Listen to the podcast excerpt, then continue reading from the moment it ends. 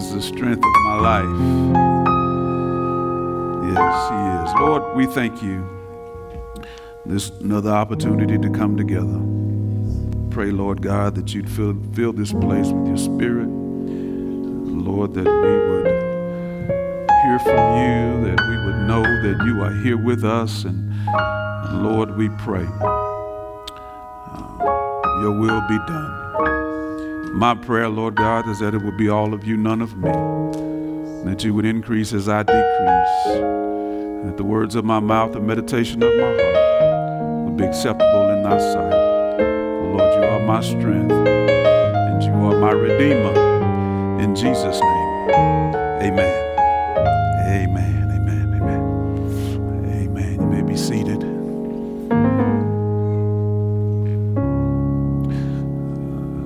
Again, I would like to say thank you to our worship team.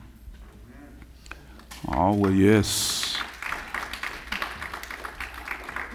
Yes, always do such a wonderful job in helping us to be in the mood of praise and in a spirit of worship. It is important that we do that. So thank you, Michael and company. Amen. Amen.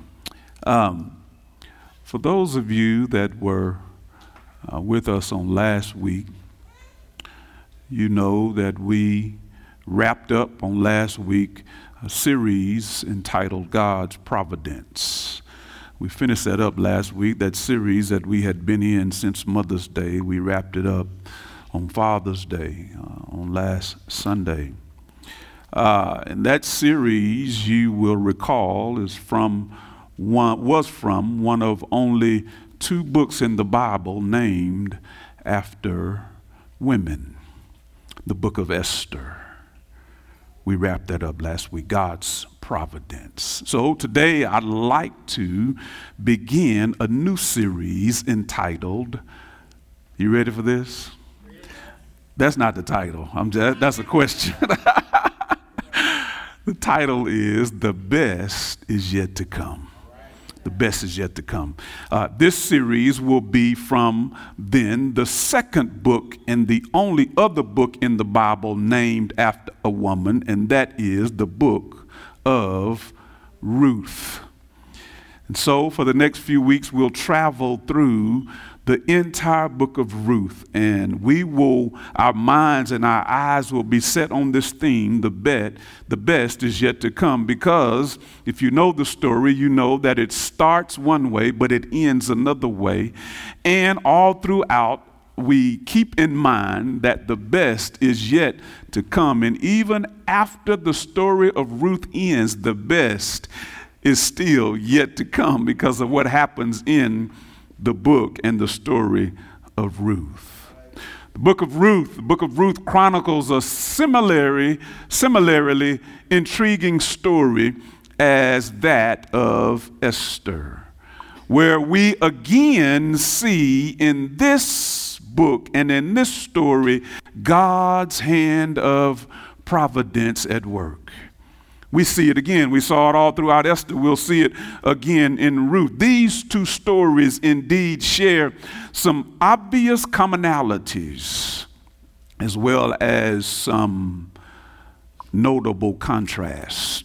There's some things that are similar in the two, and there's some things that are different in the two stories. Both are historical narratives vital to the history of the nation Israel, both of these stories.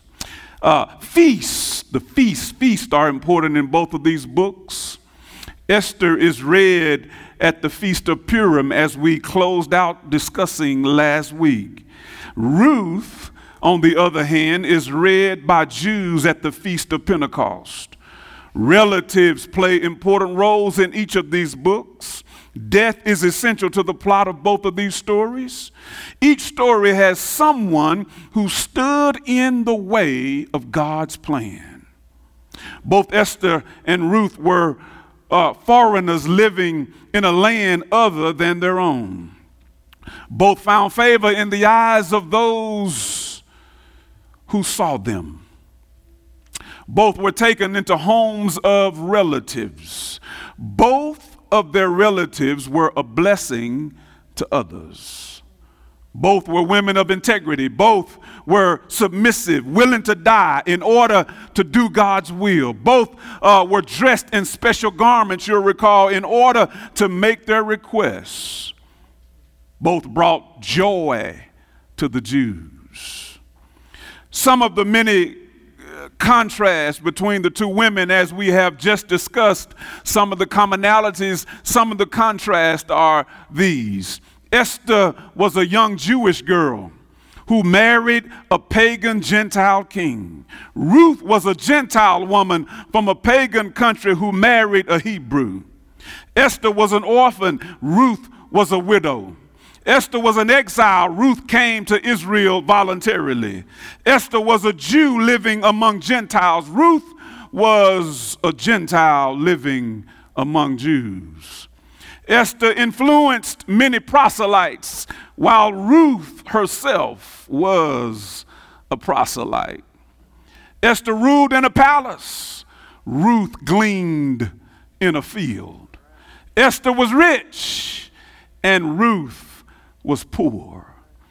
Esther was related to King Saul. We'll find out that Ruth was herself the great grandmother of a king. God saved Esther to protect the nation through whom the Redeemer would be born. God redeemed Ruth to perpetuate the line of our Redeemer, the Lord Jesus Christ. God is not mentioned at all in the book of Esther, but by way of contrast, God is mentioned 23 times in the 85 verses of the book of Ruth. Ruth contains several predominant biblical themes to encourage us, to edify us, to inspire us. Throughout the book of Esther, but Daniel, we see these themes that run throughout it. First one we notice is the sovereignty of God. It's the same theme from the book of Esther, the sovereignty of God. While the text in Ruth doesn't explicitly state how God worked providential events together, it is though clear that God was at work in so many amazing ways all throughout this book, just as he was in Esther. Ruth testifies to the reality that our God is very much at work, even in a broken world. That's important for us to know in times like this, that God is still in charge, that God is still on the throne, that he is still overseeing things, even in a broken world. He's still in charge, even in unseen circumstances. Through the gracious providence of God, desperate widows in the book of Ruth are saved. A young, honorable foreigner in the book of Ruth is united with the son of Israel, and a child is born into the lineage that led to the birth of the King of Kings, our Redeemer, Jesus Christ. So this theme of the sovereignty of God is present in Ruth. There's another theme that runs throughout. It's the theme of redemption. We see it throughout Ruth. At the core, Ruth is a story of redemption. Various forms of the Hebrew words redeem, redeemer, redemption, and kinsman, redeemer, are used 20 times in the book of Ruth. The story begins like that of Esther and all great stories, with people facing what seems to be an insurmountable challenge. We saw it in Esther. We see it in Ruth. There seems to be this challenge that the people, given their own strength, have no way of overcoming. But then, as the narrative unfolds, we'll see that Ruth and Naomi's situation takes several surprising turns that lead to a complete reversal. Remember that word from Esther? We saw the great reversal in Esther. We'll see another reversal here. A complete reversal of their situation. Not only are the physical lives rescued from poverty, Naomi's beleaguered faith, her faith becomes beleaguered along the way because of what happens, but her beleaguered faith is restored. This once bitter woman finds new joy and delight as she witnesses the fulfillment of God's grand plan. There are three main characters throughout the book of Esther, Naomi, Ruth, and Boaz. We'll get to know all of them shortly. They are the three main characters, all throughout this story. We'll be introduced to them momentarily, but just remember, they are the central characters. There's this other theme of loyal love that runs throughout the book of Ruth. It's the Hebrew word Hesed. It's the Hebrew word Hesed, which occurs throughout the story and speaks of loyalty born out of love and kindness towards others, whom one is responsible for. It's this loyalty. It's this loyal love. All three of the main characters in this story, Naomi, Ruth, and Boaz, make key decisions to compassionately and sacrificially care for others. Their example is worthy of emulation and ultimately serves as a reminder of the compassionate and sacrificial love of our God. We see this theme, this theme of Hesed that flows throughout, this theme of sacrificial, loyal love. Ruth is a historical book that recounts events in the plan of God to rescue the world. Specifically, Boaz and Ruth have a child who becomes the grandfather of David. They are part of the royal line that leads up to Jesus' entrance into the world. So today, as we launch into this story, I'd like for us to examine just the first 5 verses of chapter 1. Would you do that with me? We're going to read those first 5 verses of Ruth chapter 1 together. So turn in your Bibles, if you would, to Ruth chapter 1. And I'm going to read verses 1 through 5. And I'm reading again from the ESV version of the Bible. Would you join me in reading these verses? Verse 1 says this. In the days when the judges ruled, there was a famine in the land. And a man of Bethlehem in Judah went to sojourn in the country of Moab. He and his wife and his 2 sons. The name of the man was Elimelech, and the name of his wife was Naomi. The names of his 2 sons were Mahlon and Chilion. They were Ephrathites from Bethlehem in Judah. They went into the country of Moab and remained there. But Elimelech, the husband of Naomi, died, and she was left with her 2 sons. These took Moabite wives. The name of the one was Orpah, and the name of the other Ruth.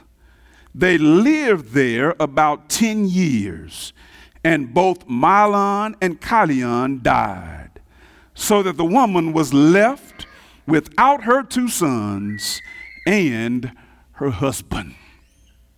Just those first 5 verses. First 5 verses of Ruth chapter 1. From these 5 verses, as we begin part 1 of our journey through the book of Ruth, I'd like to offer these words of warning to all of you, no matter what happens. Don't go to Moab. No matter what happens, don't do it. Don't go to Moab. May I share something with you that you likely already know, but often we ignore the statement I'm about to make. It's not going to be anything revelatory. It's not going to be anything new. We know it, but we don't often follow it. Here it is. Impatience usually produces regrettable decisions. Let me say that one more time for those of you who didn't catch it. Impatience. Being impatient usually, oftentimes, most of the time, produces regrettable decisions.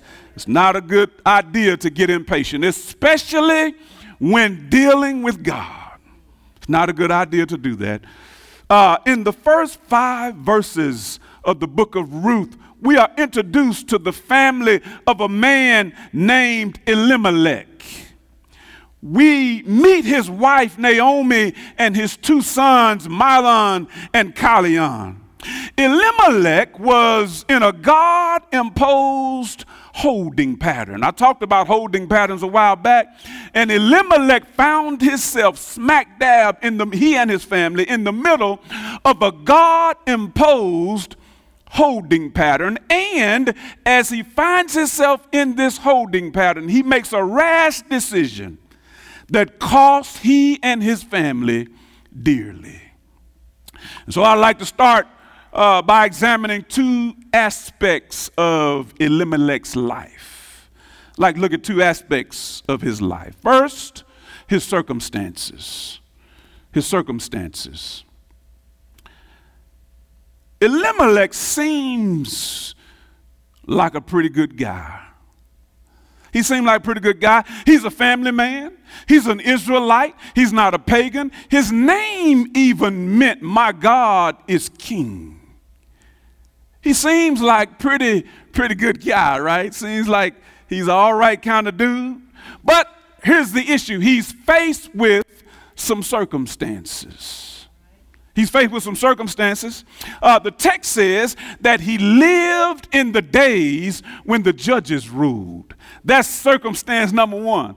He lived in the days when the judges ruled, and that meant that it was bad times for Israel.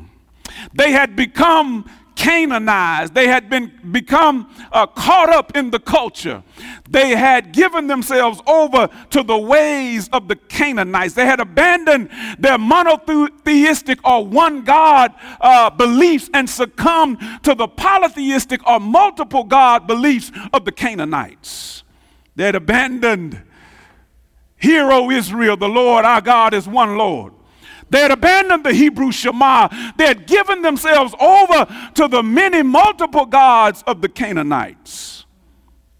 This was the days when the judges ruled. Judges chapter 2 says this about these times. "After Joshua died, there arose another generation which knew not the Lord, nor the works which he had done for Israel, and they did evil in the sight of the Lord and served Balaam and Ashtaroth." These were the days and the times that Elimelech lived in.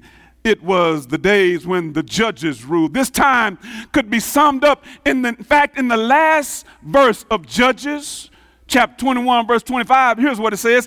"In those days there was no king in Israel. Everyone did what was right in his own eyes." Now let me just tell you that it's never a good idea to depend on that.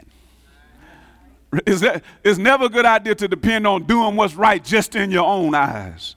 Because I'm just going to speak for myself. Whenever I just depend on my thought process and my way of thinking and what I feel like is right, normally if I don't seek the wisdom and the will of God, normally it doesn't end well. So then Elimelech is living in a time when everyone was doing what was right in their own eyes, having been co-opted and having been influenced by the Canaanites in their polytheistic ways. They were doing what they thought was right. Then the text says that as a result of this upheaval, because whenever people start to do what's right in their own eyes, there will be upheaval. So then, as a result of this upheaval, there was, text says, a famine in the land. That's what it says in verse 1. A famine in the land as a result of the madness, as a result of the apostasy, as a result of the disobedience, as a result of all of that, there is this famine. We often, this is not the first time, it's not the last time that we see famine in Scripture. We often see in Scripture that God will bring famine as a form of judgment. We see it in Scripture all the time, that he will allow famine to come as a form of judgment. Here, God's people had strayed, and this was his way of calling them back to him. They had strayed away from him, and this was his way of calling them back. God often orchestrates these famine experiences for us as well. It's not always judgment. Sometimes it could be for various reasons, but we see famine times in our lives as well. It's not necessarily an absence of food, an absence of things like that, but there are different types of famines that God will allow us to go through. And it's not always judgment. Sometimes it could be just to get our attention. Y'all a little bit too quiet for me today. It may come in the form of a financial famine, when there seems to be more month than money. Okay, if that one didn't hit you, it may come in the form of a physical famine, where your health seems to be failing you. Okay, if I missed you there may be a spiritual famine, where it seems like no matter what you do, it seems like God has absolutely left the building. You can't hear from him. You don't seem to be able to get a word through, a prayer through. It seems like God's not listening. It feels like he's not doing anything. It feels like there is a spiritual famine going on. Now, one of those should have hit you, because everybody in here has dealt with one or the other. And some in here and some watching online have dealt with all of them. Amen, somebody. And so God will allow these things. Whatever the case may be, whatever it is, it's a famine in our lives when we experience this. And God's intention during those times is not to drive you away from him. It's not to remove you and to drive you away from him, but to draw you nearer to him.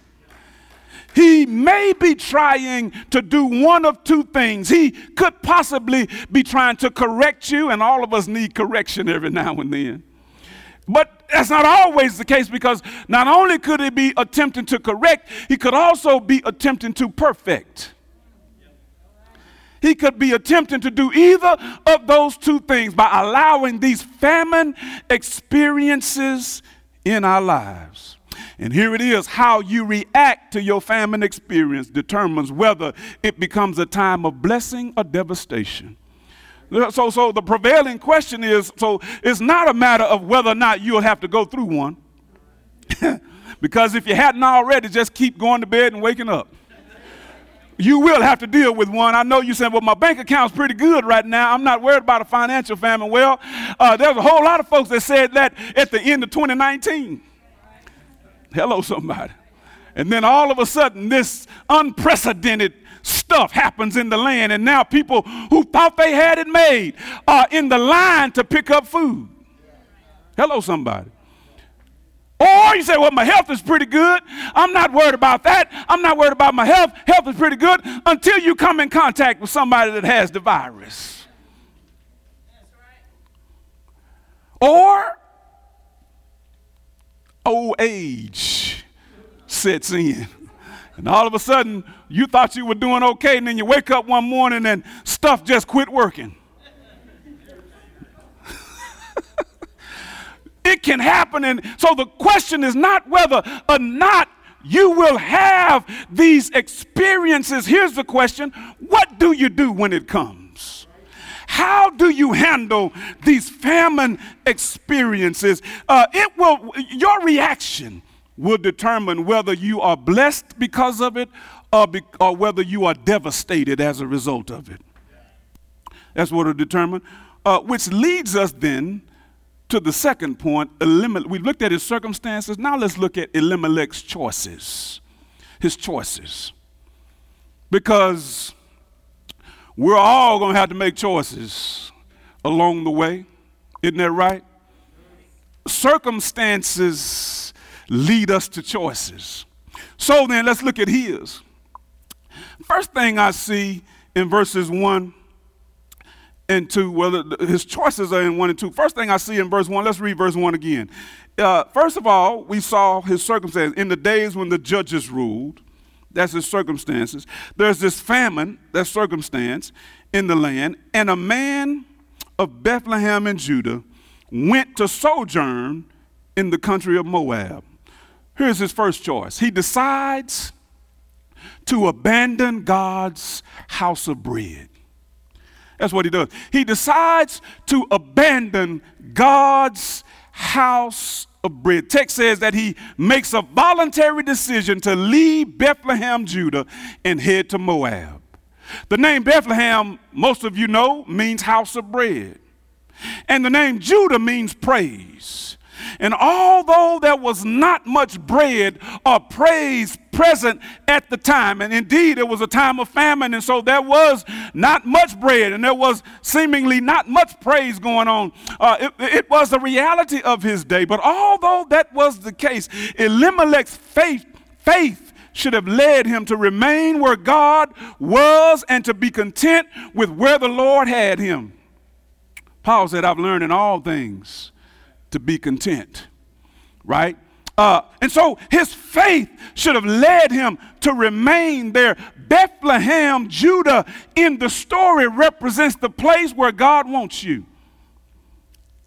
The place that may be a little uncomfortable right now, the place that may not have everything that you wanted to have right now, the place where there may be challenge right now, but it represents the place where God wants you. Had Elimelech been true to his name, remember his name means my God is king. If he had been true to his name, completely true to his name, he would not have chosen to run out on God when famine came, but he would have been encouraged to know that in God, watch this, trouble don't last always. Somebody should have said amen right there, because you can testify with me that in God, trouble will come, but in God, trouble don't last always. Isn't that right? And if Elimelech had been true to his name, his faith would have encouraged him to know that, yeah, it's tough right now in Bethlehem, Judah, but KB, trouble won't last always, because joy is coming in the morning. But Elimelech chooses to leave his inheritance in Bethlehem, Judah, for what he thought were greener pastures in Moab. Can I just share something with you? A little word of advice? Can I do that? That's a question. Okay. You sure you want to hear this? It may be a little tough, right? Don't let the green grass fool you. It's not always as it appears. It's not always as it looks like it is when you get over there. And Elimelech decides that the grass seems to be greener in Moab, and he leaves his place of inheritance, his place of blessing, the place where God wants him to stay, and he travels to where he thinks the grass is greener in Moab. Not only does he choose then to abandon God's house of bread, he next decides to travel to God's washpot. He leaves this blessed place, Bethlehem, Judah, that although it didn't seem like there was much blessing going on at the time, it was God's place of blessing. It was God's desired place for him. Bethlehem, Judah, the place, the house of bread and the place of praise. He leaves this blessed place for a place known as God's washpot. Moab was located just across the Jordan, east of the Promised Land. Its inhabitants worshipped pagan gods. The Moabites were the descendants of a man named Moab, who was the son of an incestuous relationship between Lot and one of his daughters. Just a horrid place. Just an evil place. They were noted for their lawlessness and were fiercely opposed to God. That's the big G God. They were fiercely opposed to him, so much so that, in fact, that God gives specific instructions to his people not to ever have any dealings with them. In fact, in Joshua 23, God specifically instructs them not to go to places like Moab. Stay away. Don't travel to those places. Don't interact with those people. Don't do that. Don't go there. In Psalm 60, verse 8, God describes Moab as his washpot. Psalm 60 and 8 says that, which means that they were despised and compared to a vessel of water used by slaves to wash the feet of their conquerors or their oppressors. Just a nasty thing. Where water was in that had been used to wash feet. Doesn't sound very pleasant, does it? If Bethlehem, Judah represents where God wants you, Moab represents separation from God, out of his will. This move to Moab meant total separation from the things of God. Not only separation from the place or the land, but total separation from the things of God. They could no longer worship at the temple in Moab. They could no longer bring their offerings in Moab. They could no longer keep the feasts that they were commanded by the law to keep in Moab. They're separated then from the things of God. They're separated from God's blessed place for them. They were totally isolated from everything that stood for God. There is no way, let me share this with you, to be right with the Lord when one is separated from the things of God. It's impossible to do. When his house, when his word, when his work, when his worship and his will are not priorities in one's life, it doesn't matter what one says. Their life says they are separated from God. When our list of priorities is out of place, when those things not even on the list, they're not even priorities in our lives, it's one thing to say that we're close to God, but what does our walk look like? And so being separated from the things of God means trouble for the believer. Not only did Elimelech decide to abandon the house of bread and travel to God's washpot, then he decides when he gets there to linger there too long. He decides to go, he makes this terrible decision to go to Moab, but then when he gets there, he stays too long. It was only supposed to be, according to verse 1, a sojourn. It was only supposed to be a sojourn. It was only supposed to be a temporary trip. It was only supposed to be a pass-through, just a brief perusal of the premises. But it turned out, and it turned into a homestead. Because verse 2 says this. Let's read it. Verse 2, it says this. The name of the man was Elimelech, and the name of his wife Naomi, and the names of his two sons were Mahlon and Chilion. They were Ephrathites from Bethlehem in Judah. They went into the country of Moab, and here's a catch, and remained there, or continued. That's what the text says. It says that they got there and they didn't leave. It indicates that not only did they go into Moab, but it indicates that Moab got into them. What started as days, weeks, months, ending up, according to the text, being 10 years. It ended up being 10 years. Here, you've heard this before, but I want to share it with you again. Here's what this illustrates. Sin will take you further than you want to go. You've heard it before. It'll keep you longer than you want to stay. And what else will it do? Y'all help me finish this. It'll cost you, thank you. It'll cost you more, thank you, Tammy. It'll cost you more, thank you, John, than you're willing to pay. And Elimelech is a perfect example of this because he makes a decision, the wrong decision. And watch this, please hear me. All of us make bad decisions. All of us are guilty of that. But here, when we make the problem worse by not admitting the mistake and lingering and staying rather than repenting and turning around, that's where things get out of control. And so it led him farther than he wanted to go. It kept him longer than he wanted to stay, and it cost him more than he was willing to pay, which brings us to the final point. We looked at his circumstances. We looked at his choices. Now let's talk about the consequences, right? There were consequences. There's always consequences to bad decisions. And because he decides as the leader of his family to linger in the wash pot, to linger in what was not God's will for he and his family. Now watch this. The story, as you well know, will get better. But right now, it's not going too well. It's going to get better. That's why the name of the series is The Best Is Yet to Come.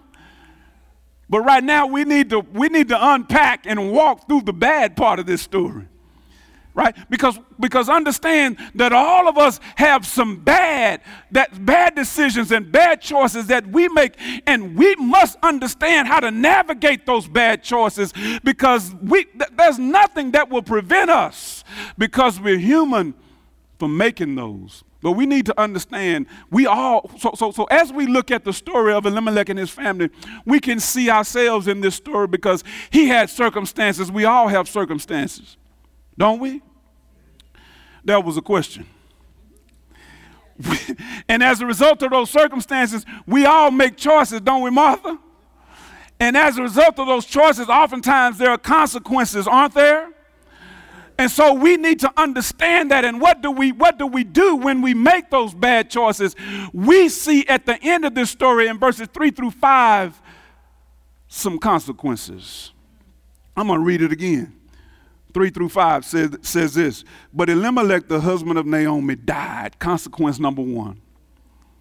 The wages, help me y'all, if sin is death.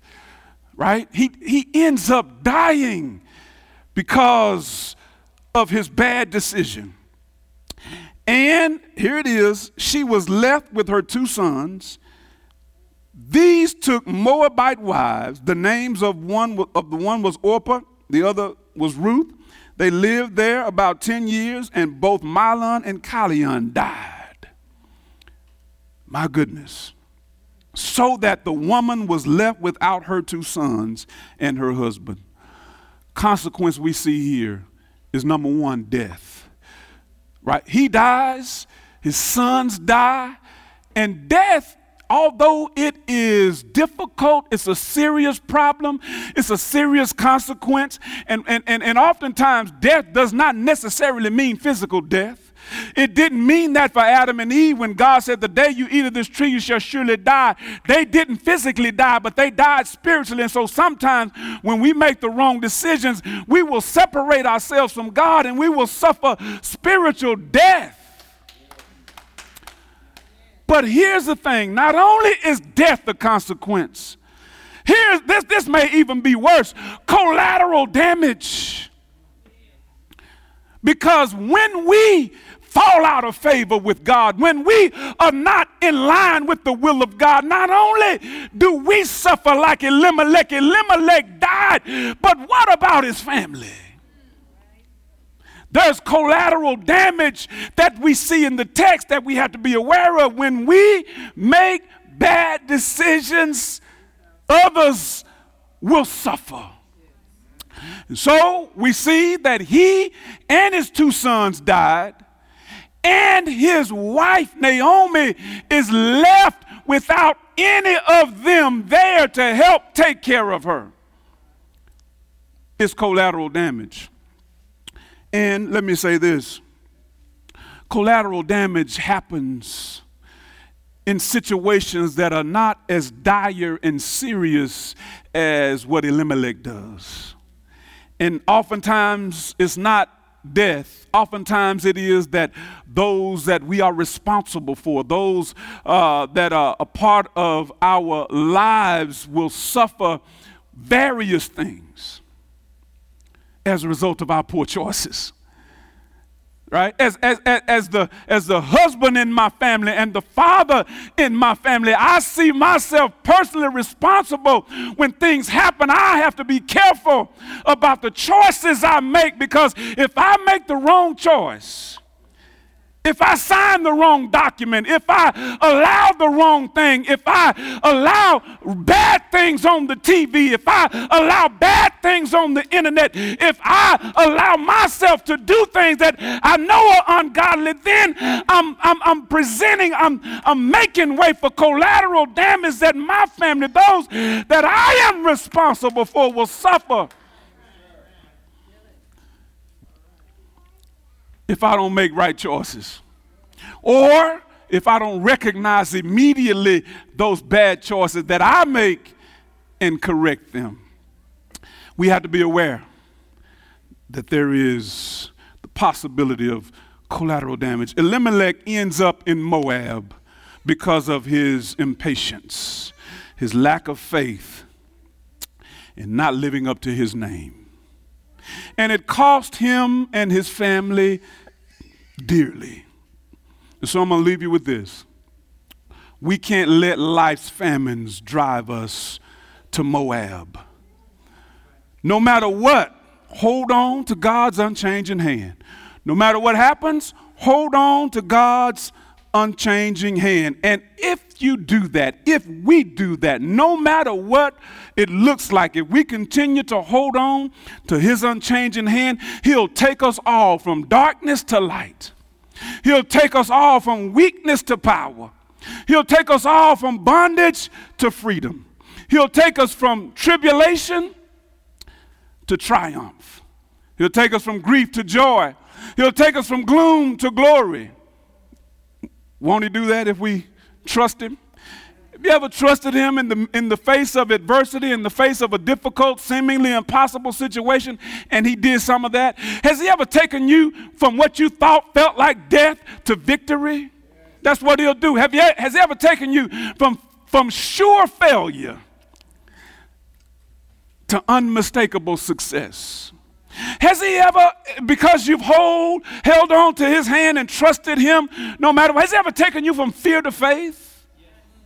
Has he ever taken you from I can to I can? There should have been more than one or two of you. Has he ever taken you from death to life? Everybody that's saved in here should have said yes. Because all of us had a death sentence. But God gave us life. Eternal, everlasting, unending life. And so, even though the circumstances may be difficult and the choices we made may be wrong, we have to trust him, and he'll turn things around. Whatever you do, no matter what happens, no matter about the virus, no matter about the financial situations, no matter about any of that, no matter what happens, don't go to Moab. Lord, we thank you. And we praise you. You are our God. You are our King.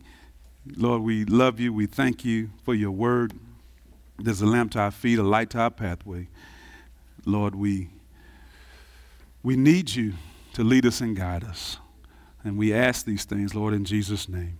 Keep us out of Moab, Lord. Keep us out of bad choices and bad decisions. In Jesus' name we pray. Amen. Amen. Amen. Well, there may be someone here who has not yet made that decision to trust him.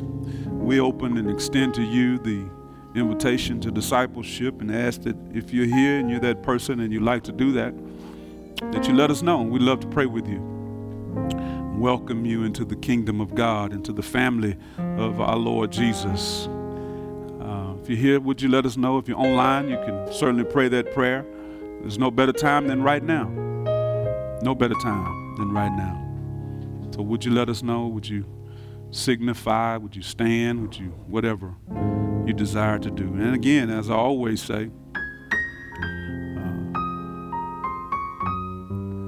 it's not too late yet if you decide to do it later. But I wouldn't count too much on later, because later is not promised. Isn't that right, Tammy? Later is not promised. And so we encourage you to come into fellowship with Jesus. Well, amen. If there's no one that has a desire to do that, if you're joining us online, we pray that you've been blessed. We pray that if you're here with us in person, that you've been blessed and that you would take this word and apply it to your everyday life so that the Lord will be able to be magnified in us, so that others would see our good works and glorify God, our Father who's in heaven. If there's nothing else, we're going to prepare then to be dismissed. Before we do that, I want to acknowledge any first-time guests we have. If you're here with us and you're visiting with us for the first time here in person, would you stand, share your name with us? Amen. All right. Awesome.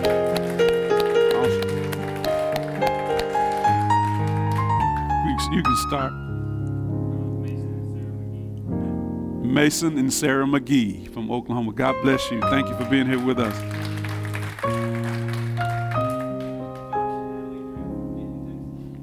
Amen. Yes. Yes. Yes. God bless you. Welcome. Welcome, welcome, welcome. Yes. Thank you for being here. Thank you. We'll talk. I know we were supposed to. Yeah, I got you. Yeah, I got your email. God bless you. Thank you for being here. So we'd like to say to all of you that are visiting with us, we're so glad that you chose to be here and visit with us today. Even, even as difficult as it is to get together in person. I missed one. Where? Oh, I'm sorry. Yes. I'm so sorry. Oh, well, welcome, Mark and Laura. I'm so sorry. Welcome. Thank you for being here with us, Mark and Laura and Josh and everybody that's with us today.